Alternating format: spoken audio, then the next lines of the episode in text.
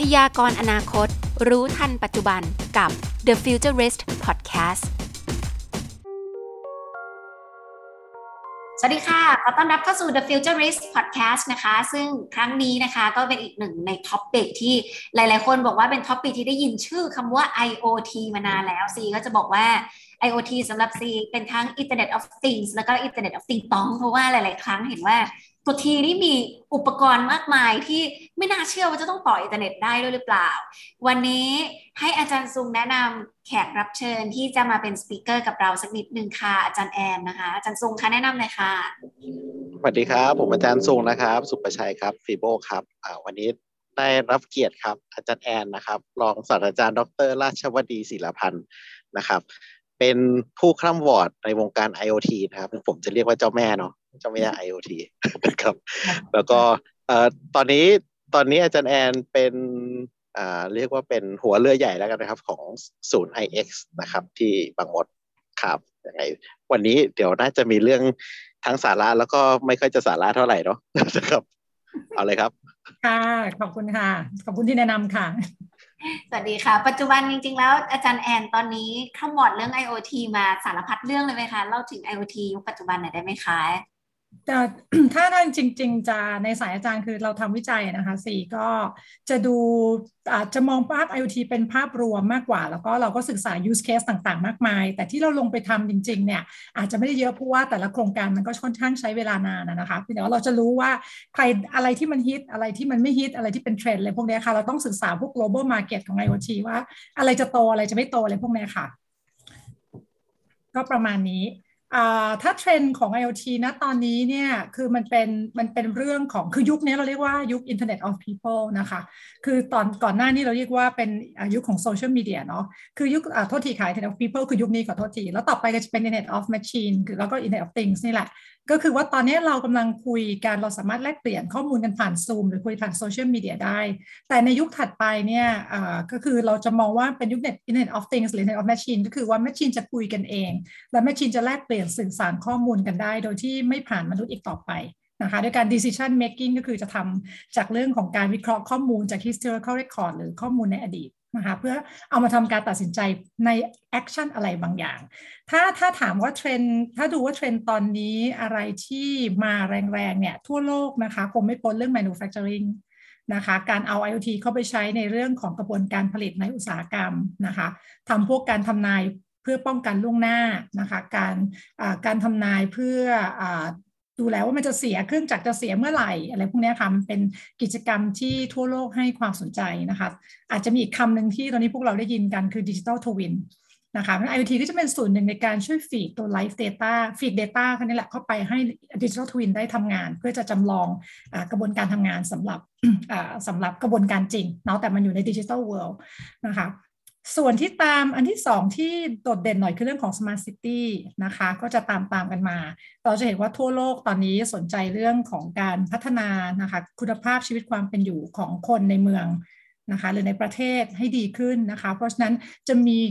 นโยบายโปรแกรมอะไรต่างๆ มาเพื่อผลักดันให้มันเกิดการสร้าง Smart City นะคะในพื้นที่ต่างๆ ทั่วโลกรวมถึงประเทศไทยด้วย นะคะก็จะเป็นอันนี้เล่าให้ฟังก็จะมี 2 อันเด่นๆ อันนี้ค่ะ ที่เหลือรองลงมาก็จะเป็นพวก healthcare พวกโลจิสติกพวกการจัดการอะไรอะพวก smart farming หรืออันนี้อันนี้น่าสนใจนะ ตัว smart farming เนี่ยจริง ๆ แล้วจะบอกว่าอะไรคือมันเป็นสิ่งที่เราพยายามที่จะ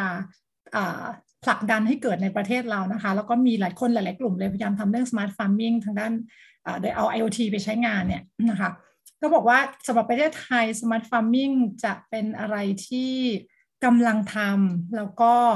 กำลังค่อยๆเติบโตแล้วกันนะคะ ในขณะที่ประเทศที่พัฒนาแล้วแบบอย่างพวกฝั่งยุโรปฝั่งอเมริกาเนี่ยเรื่องของ smart farming ค่อนข้างไปไกลละเขาก็เลยมาเล่นเรื่องของ smart city กันแทนนะคะ นี่คือเทรนด์ประมาณนี้ค่ะซี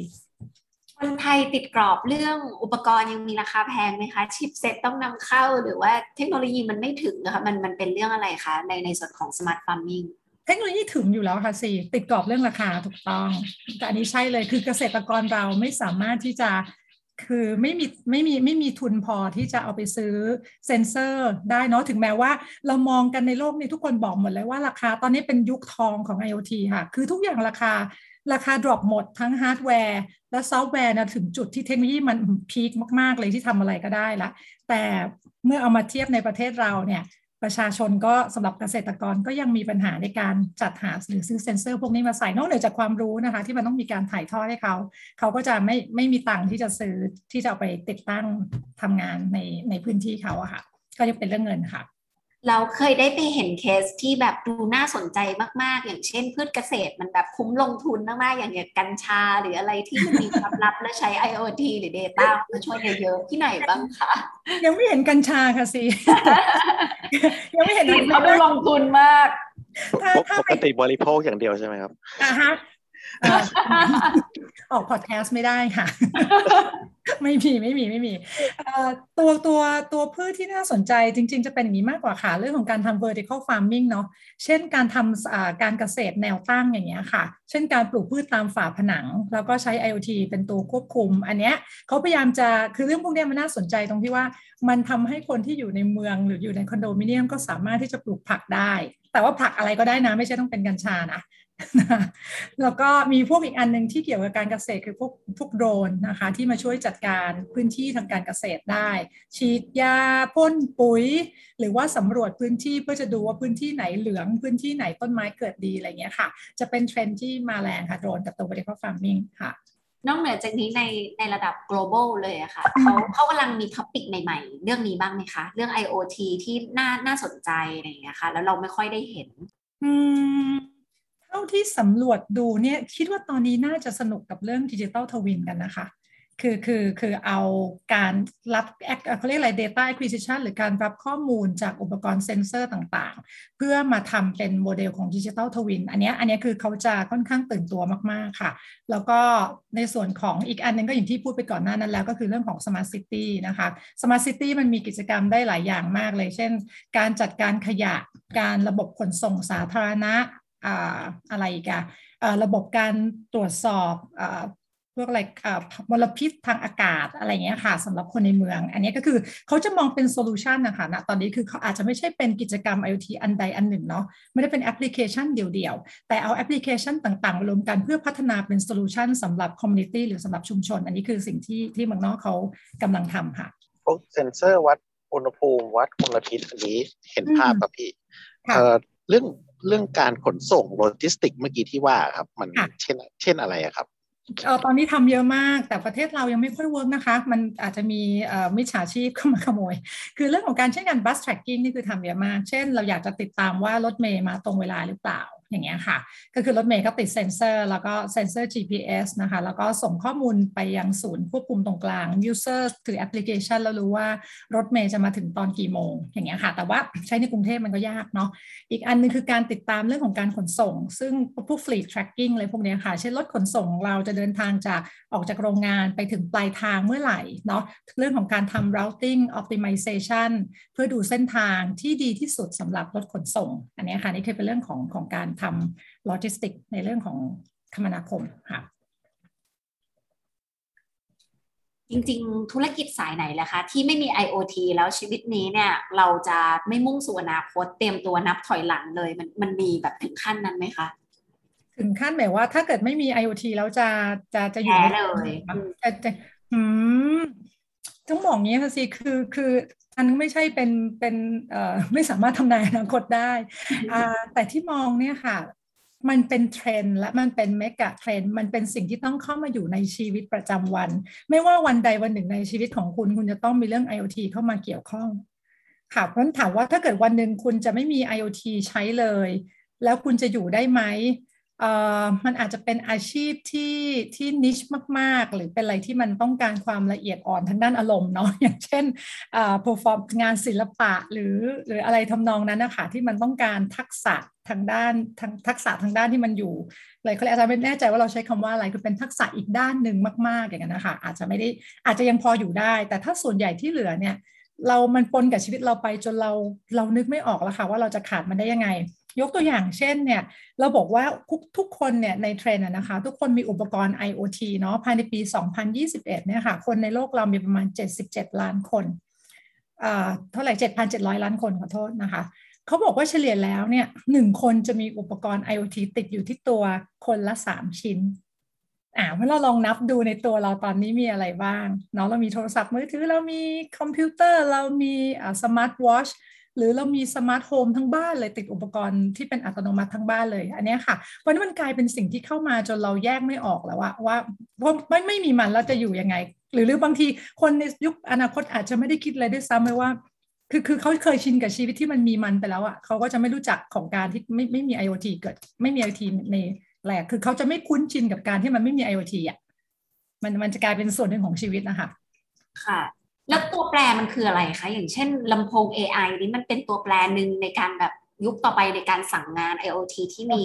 efficiency สูงกว่าการจิ้มจอของมือถือหชรืออบเปล่าชอบคำถามซีมากเลยซีรู้บอกว่า อันเนี้ยเป็นสิ่งที่ที่อาจารย์พูดทุกครั้งในการเอาไปทอล์กนะคะดีใจถามได้มง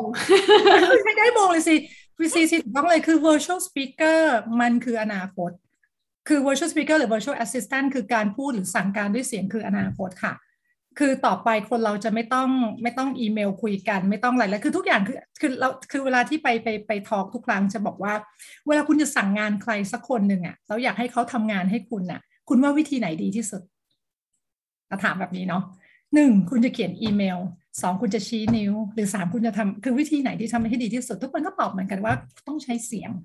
เสียงสั่งเนาะเป็นการแชทไม่เหมือนอะไรอืมเออเสียงสั่งเสียงเราสามารถดุได้หวานได้ เราเปลี่ยนอารมณ์ได้หมด เพราะฉะนั้นมันมันมีอิทธิพลมากในการสั่งอะไรบางอย่างให้เกิดขึ้นค่ะเพราะฉะนั้นมันจะเป็นเทรนด์แห่งอนาคตค่ะว่าทุกอย่างจะเป็นเสียงหมดเลย แล้วก็จะใช้ AI ในการวิเคราะห์เสียงของเราด้วยซ้ำต่อไปว่าเฮ้ยเราอยู่ในมูดไหน เราอยากทำอะไรอยู่อะไรอย่างเงี้ยค่ะค่ะ แต่ว่าทำไมลำโพง AI ไม่ค่อยเกิดในเมืองไทยเท่าไหร่เลยอะคะ เออมันถ้าถ้าเข้าใจที่เป็นอย่างนี้นะคะ คือเออมันจะมีสองเจ้าหลักๆ คือ Amazon เนาะกับตัว Google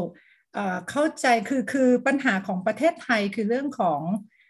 ไม่ใช่ประเทศไทยหรอกทั่วโลก อาจจะเป็นเรื่องของ interoperability ก็คือความสามารถในการทำงานร่วมกันระหว่างค่ายแล้วกันนะคะ ระหว่างเทคโนโลยีระหว่างค่าย แล้วก็ปัญหาของ AI ที่มันยังไม่ไม่เสถียรมาก คือถ้าเราลองใช้อย่างที่บ้านบ้านบ้านบ้านอาจารย์ก็จะมีตัว Google Home อยู่ตัวหนึ่งนะคะ ซึ่งเราแล้วก็มี Alexa ของของ Amazon อีกตัวหนึ่ง แต่ 2 ตัวนี้นี่คือเราไม่สามารถเชื่อมต่อด้วย คือเขาไม่คุยกันอยู่แล้วเพราะมันคนละค่ายนะคะ แล้วก็ส่วน Google Home เนี่ยปัญหาคือถึงแม้จะมี AI ก็ตาม แต่ความสามารถในการประมวลผลเพื่อจะตอบอะไรที่เราต้องการทั้งหมดเนี่ยมันก็ยังมันยังติดติดมั้ง คือเหมือนก็อาจจะเป็นเป็นอุปสรรคด้านภาษาหรือเปล่าไม่รู้อะค่ะ คือเรายังไม่สามารถคุยกับ AI ของ Google Home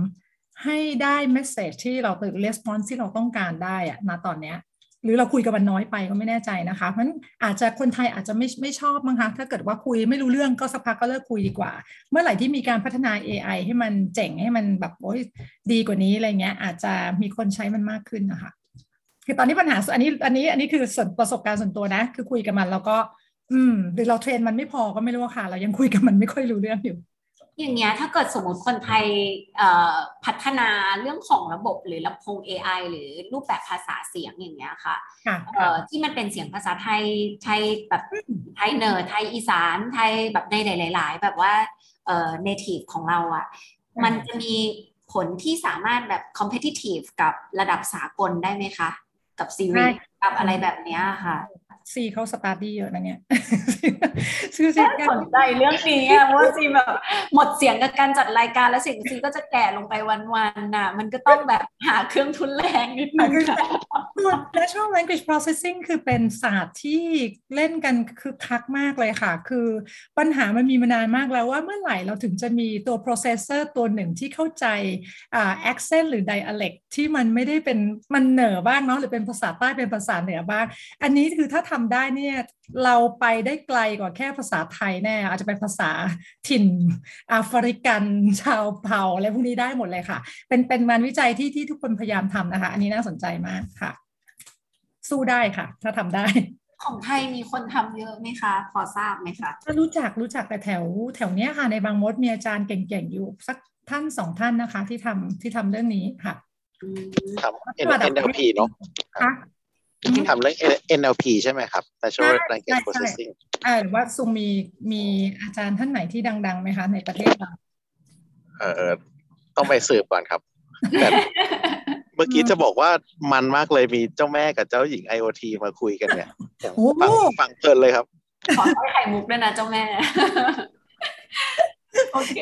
ทีนี้เราพูดถึงเรื่องอินเทอร์เน็ตเอาติงตองบ้างดีกว่า อยากพาพูดเรื่องติงตองติงตองว่าซีไปเจอในคอนเซปต์ CES นะไปทุกปีเลยฮะแล้วก็จะเห็นว่าค่ะเอค่ะออีเวนต์ตาก็จะต้องต่อเน็ตเหรอคะ หรือแปรงหวีผมก็จะต้อง I IoT เหรอคะ อะไรเงี้ยแปลว่าคนไทยยังเหลือรูมที่ทำให้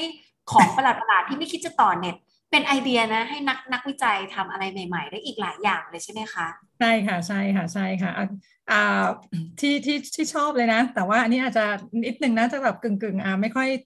ถูกไม่ถูกถูกศีลธรรมอันก็กึ่งนะคะนิดนึงก็แบบว่าจะมีสมมติเครื่องที่มันตรวจตรวจการตั้งครรภ์นะคะสิเออเขาก็จะเอาตัว IoT ไปติดไว้เนาะ สมมติว่าพอพอพอสมมติเราเขาเรียกว่าวิธีตรวจคือก็ต้องแบบฉี่ใช่ไหมคะปัสสาวะเสร็จอะมันก็จะขึ้นเป็นขีดขึ้นมาว่าเราท้องหรือเปล่า มันจะทวีตอัตโนมัติจริงเหรอเออเออพอรู้ว่าเราท้องปั๊บทวิตเตอร์ค่ะทวิตเตอร์ลงเลยบแล้อวกก็สื่อก่อนบอกสามีเหรอแล้วอีกชแนลหนึ่งค่ะเซสเอ็มเอสไปบอกแม่ไอ้ก็เออเอออันเนี้ยพี่พี่ว่าเอ้ยอาจารย์ก็บอกเฮ้ยมันแบบตลกดีว่ะตลกดีอะ เออ อันนี้เป็นงานวิจัยของของอเมริกาเหรอคะก็ไม่ทราบกับสายไหนเลยค่ะว่าที่ไหนเออดีตัวนี้แปลกมากเนาะเออตัวนี้แปลกตัวนี้แปลกเจอเจอแบบ แปลงหวีผมแล้วเขาฝังอะเซ็นเซอร์คล้ายๆไมโครโฟนเข้าไปที่แปลงอะซึ่งไม่แน่ใจว่าอ๋อสงสัยเอาแปลงมาเป็นไมโครโฟนไม่ใช่ค่ะเขาบออืกมว่าพอพอหวีไปเสียงคนผมสักๆคืดคืดคืดคืดเนี่ยอืมเขาก็จะเด้งในแอปเป็นเคลัสตาร์ดสูตรสีส้มนะคะสำหรับผมเสียมากให้โอ้โหก็ล่าสุดก็จะเคลัสตาร์ดซื้อไปค่ะอ่าเป็นวิจัยที่เห็นมาแบบหลายปีแล้วสี่ห้าปีแล้วเรารู้สึกว่าแบบค่ะฮะ แปลงใส่ IoT ได้งั้นใส่ได้ทุกอย่างแล้วแหละจริงๆ ใช่ใช่ใช่เอ่อวันก่อนวันก่อนไปสอนให้โครงการประดิษฐ์พันธุ์ใหม่ก็ให้เขาคิดไอเดียที่มันแปลกๆอย่างเงี้ยเนาะส่วนใหญ่จะคิดเรื่องนี้ค่ะเออเป็น IoT วิธีการลินเบียร์ให้ได้มุมองศาที่ดีที่สุดสำหรับการตรวจจับว่าจะได้ฟองเยอะหรือฟองน้อยโอ้โหดีเทลมาก ถ้าเราต้องการฟองน้อยให้เอียงอย่างนี้อะไรอย่างเงี้ยถูแล้วกก็ใจทวิตไปบอก ลินเบียร์ยังไงให้ได้องศาเหรอคะให้ได้องศาและให้ได้ฟองเท่าที่ต้องการ อ่า โดยมีโปรมีมี AI คำนวณอยู่ข้างใน แล้วก็มี user โดยยอดเออเป็นไปได้นะแต่ขเป็นองไปได้แบบนี้มันไม่ค่อยออกมาเป็นผลิตภัณฑ์เท่าไหร่เลยอะค่ะ เป็นไหมคะ ใช่ค่ะ มันเป็นมันเป็นของเล่นของเป็นของเล่นนะได้ แต่นี้จะบอกมีว่าอ่าเวลาเราพูดถึง IoT อะค่ะ มันจะมันจะมี layer ของมันเนาะตั้งแต่ฮาร์ดแวร์ไปที่ network ก็คือการสื่อสาร แล้วก็ไปที่ตัวซอฟต์แวร์และแอปพลิเคชันนะคะเอ่อจริง ๆ มันเหมือนพีระมิดนะคะซึ่งเป้าหมายของ IoT จริงๆ แล้วพอถ้าพูดแค่นี้คำถามคือเอาถ้างั้น embedded system ก็เป็นได้เหมือนกัน เอ่อเขาก็เลยอาจารย์ก็เลยเคยอ่านเจอว่าถ้าเราจะบอกว่าของของเราเป็น IoT หรือไม่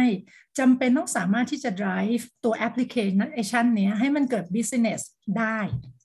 เนาะให้มันเกิดทีหรือว่าต้อง drive business ได้ ไม่ได้ business ได้แต่อาจารย์ก็ไปขยายความว่าถ้าคุณ drive business ได้มันดูเห็นแกับตัวไปหน่อยปะวะคือคำว่า drive business คือ drive social value ก็ได้เนาะคุณค่าทางสังคม คุณภาพชีวิตอะไรอย่างเงี้ยค่ะ มันต้องมีประเด็นนี้อยู่ เพราะฉะนั้นเนี่ยที่ดีซีถามว่าเออมันจะเอาไปใช้มันดูเล่นๆเนาะถ้าเกิดเมื่อไหร่มันเป็นเงิน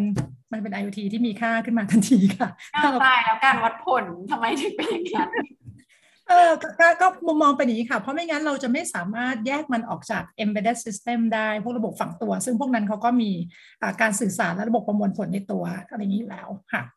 ก็แสดงว่าตัวชี้วัดความเป็น IoT หรือไม่ก็คืออมทำเงินได้หรือไม่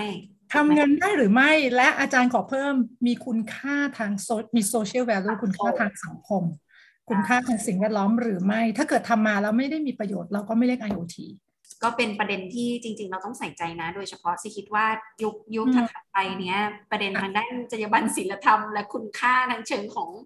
ชีวิตสังคมอะไรอย่างเงี้ยอาจจะอาจจะเป็นประเด็นที่ถูกมองข้ามได้ ถ้าเราเห็นแบบวัตถุเป็นตัวตั้งเพียงอย่างเดียวอะนะคะอืมอืมอืมซีพูดถูกค่ะใช่ค่ะค่ะนอกจากนี้เราจะพูดคุยเรื่องประเด็น Metaverse กันสักนิดหนึ่งได้ไหมคะอืมเพราะว่าเป็นเทรนด์แต่สิก็รู้สึกว่าเอ๊ะเรา IoT มันจะไปเกี่ยวกับ Metaverse กันได้อีกอย่างคะคือประเด็นว่า อยากมีความเชื่อมโยงตรงนี้ค่ะ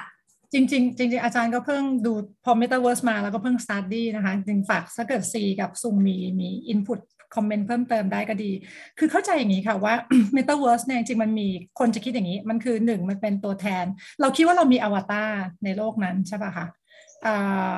แล้วก็เราคือคือคนจะมองนะคะ คนจะมอง Metaverse ว่ามันมันก็เหมือนกับแค่แบบเราเข้าไปอยู่ในเกมอะนะคะ แล้วก็แล้วก็มันเหมือนกับเป็นแค่แบบ แค่เราเข้าไปอยู่ในห้องแล้วมันก็มีสิ่งก่อสร้าง มีบ้งมีบ้านอยู่ก็แค่นั้นอะไรเงี้ยนะคะ หรือบางทีคนก็มองว่ามันก็แค่เป็นเอ่อเป็นดิจิตอลทวิน with life data เข้าใจดิจิตอลทวิน with life data เนาะคือ 3 อย่างเนี้ยอาจจะเป็นสิ่งที่คนคิดว่า Metaverse เป็น จริงๆ แล้ว Metaverse จะเป็นอันที่ใกล้เคียงกับอันที่3มากที่สุด มันคือ Digital Twin with Live Data สมมุติถ้าคุณต้องการที่จะจำลองเนาะกระบวนการผลิตนะคะให้มันอยู่ใน Digital World เป็น Digital Representation เนาะ ถ้าเกิดว่าเรามีแค่ตึกแค่บ้านหรือแค่เครื่องจักรอยู่ใน digital twin มันเป็น static คือมันไม่สามารถที่จะทำอะไรได้มากกว่านั้นนะคะแต่ถ้าเรามองว่ามันเป็นดิจิตอลทวิน with life data คือมี Data ที่ feed เข้าไปหามันตลอดเวลาอะมันจะกลายเป็น Metaverse ซึ่งก็คือจะดูเหมาะสมกับเป็น Metaverse มากกว่า นะคะ เพราะว่าในโลกของ Metaverse เนี่ยทุกอย่างมันมี action ทุกอย่างมันมีข้อมูลไหลเข้ามาตลอดเวลา ซึ่งในการที่จะมีข้อมูลไหลเข้ามาตลอดเวลาได้ก็ต้องใช้เซ็นเซอร์นะคะซึ่งอันนี้แหละคือส่วนที่ IoT เข้าไปเชื่อมต่อกับ Metaverse ได้ คือการทำ Data การรวบรวมข้อมูลเข้าไปสู่โลกของ Metaverse เพื่อให้โลกของ Metaverse มันเรียลมากขึ้นค่ะอันนี้ที่ที่ในนี้มุมอาจารย์นะ แต่ว่าท่านอื่นอาจจะเห็นว่าอาจจะมีมุมอื่นด้วยค่ะ แต่ว่าเดี๋ยวนี้ผมว่าอีกสักพักเราน่าจะเห็นอุปกรณ์ IoT เนี่ยโผล่มาพรวดพลาดเลยมั้งครับ อีกเยอะมากเลยครับ เพราะทุกอย่างตอนเนี้ย เราต้องการจะเก็บข้อมูลมันเก็บลงไปอะใช่ใช่ใช่ใช่แต่แต่จริงๆอะซุงมันจะกลายเป็นอย่างนี้ค่ะ คือเอ็นอุปกรณ์ IoT จะมีพรวดพลาด แต่สิ่งที่จะเป็นคอของของเรื่องนี้คือเรื่องของ cloud เรื่องของ cloud computing ที่มันอยู่ข้างบนอะ ค่ะ ที่เป็นตัวเก็บข้อมูลและประมวลผล แล้วก็ AI จะกลายเป็น key สำคัญที่ทำให้ Metaverse มันเกิดเนาะอ่าค่ะแต่ว่าก็คนเหมือนกำลังพยายามหาทางอยู่ว่าอย่าง IoT ที่จะ feed เข้าไปตัว Metaverse เนื่องจาก Metaverse ดูเป็นกระแสที่ใหญ่มาก เพราะว่ามีแบบมาร์กซักเคอร์เบิร์กนะเขาลงมา endorse เรื่องนี้ถึงขั้นเปลี่ยนชื่อบริษัทกันเนี่ย มันก็เลยเหมือนแบบยังยังแปลกใจค่ะว่าเซนเซอร์ต่างๆ ที่เราจะ feed ข้อมูลเข้าไปเนี่ย มันก็ต้องรู้คิดเองด้วยการใช้ AI หรือซอฟต์แวร์อื่น ๆ ถูกไหมคะไม่เลยค่ะซีใช่ค่ะ ใช่ค่ะ แปลว่าอย่างนี้ธุรกิจซีที่วันนี้เราจะกลัวจะตกขบวนหรือแบบ ไม่ว่าจะเป็นธุรกิจสื่อธุรกิจอื่น ๆ เราเราต้องเริ่มคิดจากไหนก่อนดีคะเริ่มคิดจากการจ้างตำแหน่งซอฟต์แวร์หรือ Data ก่อนดี เราควรจะสตาร์ทจาก ไม่ไม่อยากทำร้ายคนฮาร์ดแวร์เนาะะแต่ว่าเทรนด์มันเป็นอย่างนี้ค่ะ เทรนด์มันคือ Data Flow แล้วก็เทรนด์มันคือเรื่องของ AI เพราะฉะนั้นเนี่ยเราไม่ได้คือฮาร์ดแวร์เนี่ยมันมีต้องบอกงี้ ในโลกของ IoT แล้วโดยเฉพาะส่วนที่เป็นฮาร์ดแวร์ค่ะเขาเขาทำไว้เป็นทำไว้เยอะมากๆแหละคือณตอนนี้คนที่เป็น IoT Architect เนาะสถาปนิกทางด้าน IoT เนี่ยเขาเลือกหยิบจับของที่อยู่ในท้องตลาด เพื่อมาใช้เป็น build เป็น solution build เป็น solution ให้ฉลาดได้ยังไง คือต้องมี AI เพราะฉะนั้นเทรนด์จะเป็นอย่างนี้ค่ะ ก็คือมันจะต้องการคนที่เป็น AI กับด้านซอฟต์แวร์ และ IT มากกว่าคนฝั่งฮาร์ดแวร์เซนเซอร์ละอันนี้นะคะ พอพอเห็นภาพไหม เห็นด้วยครับเห็นด้วยนะคะมันจะมันจะคือไงอะตัวอาจารย์เองถึงแม้ว่าเราจะเป็นสายอาจารย์คือเรามองว่าเราอยากให้คนทำฮาร์ดแวร์แล้วก็ทำเซนเซอร์เกิดเนาะแต่เราคิดว่าเราสู้กระแสตลาดตลาดโลกตอนนี้ค่ะ มันแทบจะมีครบทุกอย่างละเออแต่กระแสที่ไม่มีคือใครก็ตามที่จะบิวตัวโซลูชันออกมาได้ฉลาดที่สุด วิเคราะห์ได้ถึงถึงกึ่นมากที่สุดอันเนี้ย มันอยู่ตรงหัวใจมันอยู่น่าจะอยู่ตรงส่วนที่เป็น AI แล้วค่ะ อืมแปลว่าถ้าตอนนี้ใครก็ตามมาทีเช่นเหมือนกับ Xiaomi ที่เขาเอ่อเขาบอกตอนนี้ซีสัมภาษณ์ทาง regional เขานะเขาบอกว่าเฮ้ยเขาเขาไม่ได้เป็นธุรกิจแบบเน้นขายของนะแบบของที่เป็น gadgets นะเขามองตัวเองเป็นบริษัททำ data คือเขาไม่ใช่คู่แข่งแบบ Apple แต่เขาเป็นคู่แข่งกับ Amazon ซีก็เลยรู้สึกว่าแบบ เฮ้ย ไม่ได้กะขาย gadget แต่แบบทุกวันนี้ทุกคนแบบตื่นเต้นกับ เครื่องสิ่งประดิษฐ์เครื่องใช้ไฟฟ้าใหม่ๆ ของของเซี่ยมี่แต่เขาเอาทำของพวกนี้ขึ้นมาเพียงแค่เก็บ Data เราอะค่ะ เราก็รู้สึกว่าถ้าอย่างนั้นคนชนะมันก็เห็นเห็นกันว่าแบรนด์ที่ทุ่มหน้าตัก ลงมาที่ขายของถูกๆ แทบจะไม่ได้กำไรเพื่อที่จะเก็บ Data คนอย่างเงี้ยหรอคะเออมันเป็นมันเอ่ออันนี้อันนี้ตอบแทนไม่ได้แต่เข้าใจว่าเทรนด์มันเป็นอย่างนั้นเลยอะค่ะสี่คือใครที่เขาพูดเลยค่ะ ใครมีข้อมูลในมือมากที่สุดคือผู้ชนะ ตอนนี้โลกมันพูดภาษานี้กันอะมันข้อมูลมันเอาไปปั่นเป็นอะไรที่มันเป็นประโยชน์ทางธุรกิจเขาได้มหาศาลมากเพราะฉะนั้นเขาไม่ต้องสนใจแกจเจตอะไรมากมาย ขอแค่ Data เข้ามาเถอะ แล้วเดี๋ยวเขาจะไปทำอย่างอื่นเอง ขาย Data ก็ได้เอา Data ไปปั่นเป็นอะไรก็ได้ คิดว่ามันเป็นคิดว่าคิดว่าเราคงคงคงคงอยู่ตรงจุดนี้แล้วล่ะค่ะ ว่า Data คือพระเจ้า แต่ว่าวันนี้เราเรามีนักศึกษาหรือว่ามีอาจารย์ที่สอนเรื่อง Data แบบเพียงพอผลิตบุคลากรตรงนี้เป็นคำถามที่ดีนะถามสุดแม่นี่น่าจะยังไม่เยอะจริงๆแล้วสิอะถ้าสมมติว่าอย่างอย่างสายอาจารย์เนี่ยเราเป็นวิศวกรรมอิเล็กทรอนิกส์และโทรคมนาคมนะคะ คือเด็กๆอะก็จะไปสายสื่อสารคือทำงานบริษัท AIS DTAC True อะไรเงี้ยนะคะ แล้วก็อีกสายหนึงก็คือไปทำฮาร์ดแวร์คือเด็กๆเองก็มีความกระตือรือร้นคือเขาก็จะรู้สึกว่า สายงานที่เขาอยู่เนี่ยบางส่วนนะเอาแค่บางส่วนนะคะ คือเขาน่าคือทุกคนพูดเหมือนกันหมดว่า Data มันเข้ามามีอิทธิพลแม้กระทั่งในงานของเขาอะซึ่งมันดูแล้วไม่ได้เกี่ยวอะเอ่อทุกคนก็เลยพยายามที่จะหาความรู้เพิ่มเติมจากการเรียนจบไปทำทุกคนพยายามจะศึกษาเรื่อง Data Analytics กันใหญ่เลยอะนะตอนนี้นะคะก็แบบปรับเพิ่มเติม ใช่ แล้วมันก็ได้แล้วแล้วก็เอาจะบอกจริงเงินเดือนดีมากด้วยคนที่เป็น Data Scientist เป็น Data Engineer ค่ะ คือมันชัดมากเลย คือมันต่างกันชัดมากเลยค่ะเงินเดือนค่ะ นั่นสิสนใจที่ตัวเงินเดือน ไม่ใช่สนใจอะน่าสนใจที่ว่ามันเป็นเอ่ออีกหนึ่งอาชีพที่ไม่มีวันตายนะจะเป็นที่ต้องการของตลาดถูกไหมคะยังยังเป็นอยู่ แต่ว่าก็มีเทรนด์อีกอันหนึ่งก็บอกว่าเหมือนกันว่าเมื่อไหร่อะค่ะ ที่ Data Scientist Data Engineer ทำทุกอย่างครบแล้ว แล้ว AI มัน complete มากแล้วเขียน library code ทุกอย่างไว้เรียบร้อยแล้วต่อไปพวกนี้ก็อาจจะอาชีพน้อยลง เพราะว่าเครื่องจักรหรือคลาวหรืออะไรก็ตามหรือ AI ก็ตามทุกคือมันทำงานได้เองหมดละ พวกพวกแกหมดความหมายละ หลังจากแกมาโค้ดให้ฉันจนเสร็จเรียบร้อย ต่อไปฉันคิดเอง ฉันทำเอง แล้วฉันก็เออแล้วแกก็ใช้งานไปอย่างเดียว ก็ก็ก็มีเทรนด์แบบนี้เหมือนกันค่ะว่าอนาคต Data Scientist กับ Data Engineer ก็จะค่อยๆ ลดบทบาทลงไปค่ะทำแค่ช่วงแรก ช่วงที่เหลือเอเดี๋ยวอแบบเออว่าเออปล่อยระบบเรียนรู้แล้วฉันก็อยู่ได้ด้วยตัวเอง ใช่ไหมพอพอมันรู้ระบบแล้วมันใช้ AI มันก็มันก็คิดเองแล้วใช่ปะประมวลผลเองละ วิเคราะห์เองละ ตัดสินใจเองละเออก็ไม่ต้องใช้คนละอย่างเงี้ยค่ะ ทำไมรู้สึกว่าตัวเองอยู่ยากขึ้นทุกทีนะคะอยู่ตรงไหนดีของภาพนี้คือสรุปจะต้องเป็นอะไร มีเอกเมตาเวิร์สไหมคะจะได้ transform วิญญาณลงไปเมตาเวิร์สก่อนเลยค่ะเนาะเราเข้าไปอยู่ในนั้นกัน ก็เออแต่แต่แต่อย่างพวกสื่อในสายซีอันนี้เอาที่อาจารย์อาจารย์ถามกลับได้ไหมได้เลยค่ะอาจารย์เออได้หรือเปล่าไม่รู้นะ สายสื่อที่ที่ซีอยู่แบบเนี้ยค่ะเราเราเอาพวกเทคโนโลยีนะนอกจากโซเชียลคือโซเชียลมีเดียคือเราใช้มากขนาดไหนคะในการในการทำอาชีพสื่อนะตอนนี้หรืออาชีพโซเชียลมันเหมือนตอนนี้เป็นเหมือนกับทั้งแพลตฟอร์ม แล้วก็ทั้งเป็นตัวป้อนเลยค่ะ คือเหมือนเราอืม สื่อทั้งที่เป็นสื่อหลักอย่างเช่นรายการในช่องสามหรื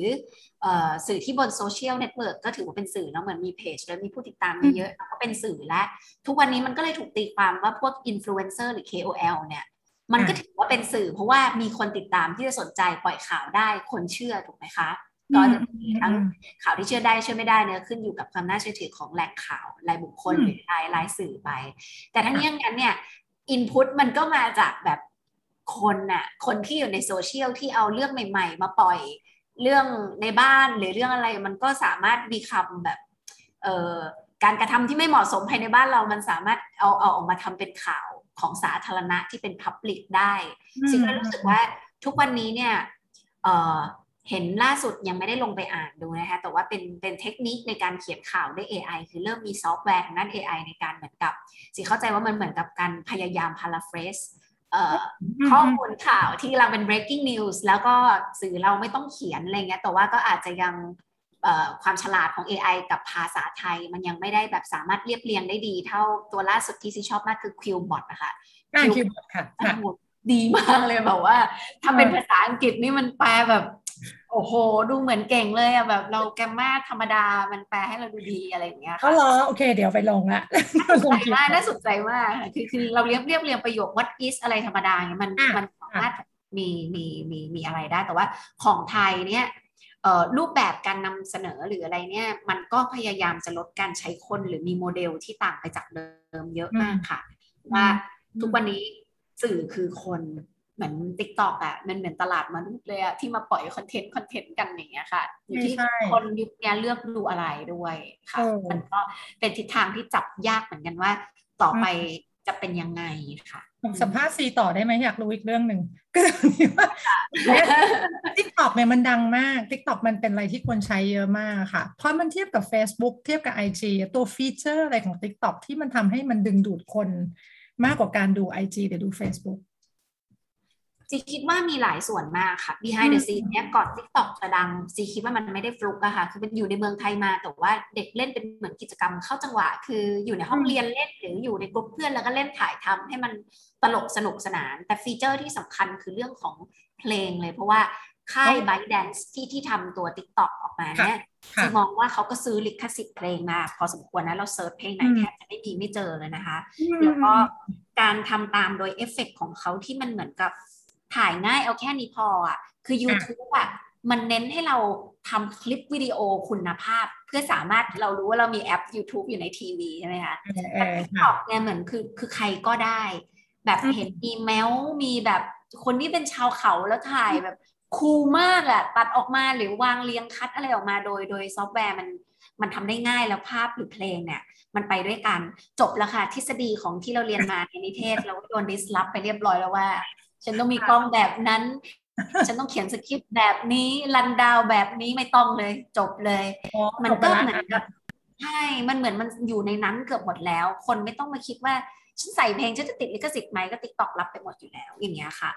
มันก็เลยเหมือนกับเสพง่ายทำเรื่องง่ายความเรื่องความเร็วในการเสพอย่างเงี้ย ต่อคลิปมันสำคัญเหมือนกันเนาะใช่ไหมคือไม่มีใครอยากดูคลิปยาวๆ อยากคือดูคุยตัดกับติ๊กต อกเขาก็บอกว่าสองเออสองถึงสามวินาทีเนี่ยในการชมนับเป็นหนึ่งวิวแล้วค่ะ แต่ยอดวิวหรือตัวเลขวิวเนี่ยเป็นผลทางจิตวิทยาอย่างหนึ่งที่ทำให้คนดูหรือคนผลิตคลิปรู้สึกมีกำลังใจ พอแบบมันทำให้เหมือนกับเธอเต้นแล้วฉันฉันได้สองแสนวิวฉันเออฉันเต้นบ้างฉันสวยกว่านะฉันว่าฉันน่าจะยิ้มสวยกว่านี้หรือแบบว่าฉันเต้นแล้วฉันน่าจะได้สักห้าแสนวิวคือมันวิวมันมาง่ายอะมันก็เลยเหมือนมีกำลังใจ ง่ายอะไรอย่างเงี้ยค่ะอ๋อโอในเคการทค่ะำ psychology อย่างหนึ่งนะที่ซีว่าแพลตฟอร์มเขาว่าตอนนี้กำลังแบบพยายามให้คนเข้ามาอยู่ในแพลตฟอร์มเยอะๆ ยังมีอีกหลายฟีเจอร์มากที่เขากักกักๆไว้ยังไม่ได้ปล่อยเข้าไอ้ตัวโตยิงใช่ค่ะอืมโอเคค่ะเดี๋ยวต้องตามโอเคน่าสนใจ อันนี้เล่นเล่นติ๊กตอกกันหมดเลยใช่ไหมครับ เพิ่งเพิ่งเริ่มมาดูเมื่อไม่นานเมื่อก่อนไม่ติดแล้วปรากฏสักพักเนี่ยเมื่ออาทิตย์ถัดมานี่เองเริ่มติดแล้วว่าเฮ้ย มันมีอะไรบางอย่างว่ะ คือมีอะไรบางอย่างที่ดูทุกอย่างมันแบบมันสามารถที่จะแบบสวายแล้วมันก็ไปเลยอะส่งปึ๊บปึ๊บปึ๊บเราเลือกดูได้ตามที่เราอยากดูอะไรเงี้ยมันเต็มไปหมดเลยอะแล้วเราก็จะเปิดง่ายมากขึ้นเนาะอืมมีทั้งเสียงทั้งภาพด้วยค่ะอืมเดี๋ยวต้องไปตามแล้วโอเคแต่มันจะมี channel ที่น่าสนใจนะคะเพราะ TikTok มัน AI มันก็ฉลาดมากคือมันก็เหมือนกับพอเราดูลิซ่าบ่อยๆอะค่ะ เดี๋ยวฟีดลิซ่าถัดๆไปมันจะมาเพียบเลย แต่ว่า ถ้าเราดูแบบมีมีรอบช่วงแรก ๆ ซีจะดูพวกเอ่อยูเขาเรียกว่ายูทูบเบอร์อะที่มาตัดเป็นคลิปสั้น ๆ ที่เป็นเหมือนนักมายากล Zach อะไรอย่างเงี้ยค่ะพอเราดูเขาเรื่อยๆอะฟีดฟีดเนื้อหาเราอย่างเช่นดูสารคดี เอ่อกระต่ายโดนโดนโดนแบบสิงโตไล่อะไรอย่างเงี้ย มันก็จะมีอะฟีดสารคดีขึ้นมาอีกเยอะๆๆๆอะไรอย่างเงี้ยค่ะเพราะว่ามันเดาทางเรา มันเดาทางได้แต่ว่าเป็นสื่อปัจจุบันที่ที่น่ากลัวมาก เพราะว่าคนแบบ คนบางทีเขาปล่อยคลิปอะไรที่มันไม่เหมาะสม เช่น สมมติว่ามีคลิปแบบ คนกำลังกระโดดตึกตายอยู่ที่ห้างแห่งหนึ่ง แล้วอะคนเนี้ย observer คนหนึ่งที่อยู่ใน ผู้เห็นเหตุการณ์อะอยู่ในค่ะเป็น witness คนหนึ่งที่เห็นเหตุการณ์อยู่ในนั้น แล้วสุขภาพจิตคนที่กำลังเห็นคนตายเลือดนองเต็มพื้นเนี่ยแล้วเขาถ่าย behind the scene มามันมันภาพพวกเนี้ยมันไม่ใช่ภาพข่าวที่ดีเลยอะค่ะอืมมันก็เลยคาบเกี่ยวกันอยู่เรื่องความแบบ ความเหมาะสมหรือความไม่เหมาะสมอะไรอย่างเงี้ยว่าเออตัว AI มันมันต้องฉลาดพอที่จะให้คะแนนรูปเสียงคลิป และข้อมูลต่างๆพอสมควรเก่งค่ะเก่งอย่างอันนี้เห็นด้วยเห็นด้วย เพราะคนที่ดูมันไม่ใช่เป็นแค่เราซึ่งโตๆแล้วเนาะมันมีเด็กๆที่เขาจะเขายังตัดสินใจตัดสินไม่ได้ค่ะเขายังวิเคราะห์ไม่ออกว่าอะไรแบบโอเคไม่โอเค ใช่ค่ะทีนี้เราก็คุยกันมาเกือบสามสิบสี่นาทีแล้วเหรอฮะยังรู้สึกเหมือนเพิ่งคุยกันไปสิบนาทีเออจริงโอ้น่าจะแบบว่าเราคุยกันได้หลาย EP นะเออเอาเป็นว่าอย่างนี้ค่ะ คือค่ะคือจริง ๆ ตอนเนี้ยเราก็ยังรู้สึกว่าพวก AI กับ IoT อะอยู่ในในทุก ๆ เทคโนโลยีจริงๆนะแต่ว่าวันนี้มีโอกาสสัมภาษณ์อาจารย์ก็อยากอยากถามว่าอยากเห็นอะไรกับประเทศไทยในมิติของเทคโนโลยี IoT บ้างคะในวงการไหนบ้างที่ ควรจะได้รับการสนับสนุน หรือควรจะได้รับการขับเคลื่อนหรือสนใจเรื่องนี้มากขึ้นค่ะถ้าถ้าอมมองขอมองเป็นสองมิติแล้วกันนะคะ ก็ยังยังคิดเรื่องของ manufacturing เนาะใน IoT คือประเทศเราอะเรากำลัง run ด้วยอุตสาหกรรม 10 S-curve นะคะ ซึ่งเราผลักดันด้วยนวัตกรรมตามที่รัฐบาลบอกออกมา เพราะฉะนั้นเนี่ยถ้าเราใช้ตรงนี้เป็นเป็นนวัตกรรม แล้วก็ใช้เทคโนโลยีเป็นฐานในการผลักดันเรื่อง manufacturing ได้เนี่ย คิดว่ามันจะไปได้ไกล คือคิดว่าควรจะควรจะต้องมันจำเป็นมากเลยที่จะต้องเอา IoT เอา AI เอาเอาอะไรต่างๆ หรือแม้กระทั่ง digital twin ซึ่งพูดไปแล้วค่ะ มาช่วยในกระบวนการมาช่วยขับเคลื่อนกระบวนการการผลิตในอุตสาหกรรมของประเทศ อันนี้สำคัญนี่มิติที่หนึ่งนะคะ อีกมิติหนึ่งคือเรื่องของคุณภาพชีวิตของคน แต่เรื่องของคือคืออาจารย์อาจารย์รู้สึกอย่างนี้ว่าเราอยากทำ smart city แต่ smart city ในมุมอาจารย์ไม่ใช่แค่ว่าเพื่อเพิ่มคุณภาพชีวิตของคนให้ดีขึ้น แต่ทำยังไงที่จะให้ smart city เป็นแหล่งข้อมูลเป็น lifelong learning เป็น knowledge center ให้กับคนที่อยู่ในชุมชนหรือ community อะค่ะ ทั้ง manufacturing ทั้ง smart city เกิดขึ้นไม่ได้ถ้าคนที่อยู่ในนั้นไม่มีความรู้อะเนาะก็ก็แต่คิดว่าถ้าเราจะสร้างความรู้ให้กับคนได้ คือเราอาจจะต้องมีเมืองอัจฉริยะ หรือ smart city มีสภาพแวดล้อมที่เหมาะสมกับการเรียนรู้ให้กับคนรุ่นใหม่จริง ๆ เพื่อเข้าใจเทคโนโลยีแล้วเอาไปใช้งานให้เกิดประโยชน์ ก็เลยคิดว่าถ้ารัฐบาลลง smart city มาก็ขอให้โฟกัสนะคะในเรื่องของการสร้าง smart city ให้เป็น knowledge center เนาะศูนย์แห่งการเรียนรู้ให้กับคนในชุมชนนั้น เพื่อเขาจะได้มีความรู้เอาไปทำเรื่องอื่น ๆ ต่อไปเพื่อพัฒนาประเทศค่ะก็ประมาณนี้ค่ะ มีสองมิติที่มองค่ะโอ้แม่ก็อยากให้ลงสมัครเลยค่ะ โอ้ขอบพระคุณอาจารย์แอนมากๆนะคะที่มาแบบแนะนำนะในหลาย ๆ ส่วนนะคะที่เกี่ยวกับ concept IoT ที่มันใหญ่กว่าที่เรารู้จักหรือที่เราคิดนะ แล้วก็เราไม่เห็นจริงๆเออโดยโดย concept อะมันเป็นเรื่องที่พูดพูดนะ เหมือนพูดก็ยากแล้วนะ อธิบายในเรื่องนี้ให้คนเข้าใจถึงให้ให้รู้สึกว่ามันจะเกิดการเปลี่ยนแปลงได้ยังไงซึ่งเชื่อว่าพอลงมือทำในแต่ละชุมชนเองเนี่ยก็ให้เขาเรียนรู้ได้ก็น่าจะเป็นสภาพแวดล้อมที่ต่างกันในแต่ละพื้นที่ด้วยเหมือนกันแล้วว่าการเปิดรับการปรับใช้หรือการที่คนจะเปิดใจ กับเรื่องเทคโนโลยีใหม่ๆเนี่ยก็เป็นอีกหนึ่ง challenge ที่สำคัญของประเทศไทยในแต่ละมิตินะคะ ที่คนต้องเกิดการเรียนรู้นี้ขอขอบคุณอาจารย์แอนมากๆหวังว่าครั้งหน้าจะได้ สนทนากันอีกหลายๆเรื่องชอบตรงอาจารย์แอนถามกลับด้วยอะเป็นเป็น speaker คนแรกที่ถามจี้กลับรักจริงๆพี่จะถามอีกหลายอย่างนะ แต่ว่าเวลาจะไม่พอวันหลังต้องชวนมาร่วมจัดกันจริงๆจังๆนะต้องต้องมางานหน้าครับชอบมากขอบพระคุณมากๆเลยค่ะขอบคุณมากค่ะขอบคุณซีค่ะขอบคุณจันอาจารย์ซุงค่ะ ที่เชิญมาขอบคุณครับเดี๋ยวต้องมาใหม่ครับค่ะขอบคุณค่ะสวัสดีครับ พยากรณ์อนาคต รู้ทันปัจจุบันกับ The Futurist Podcast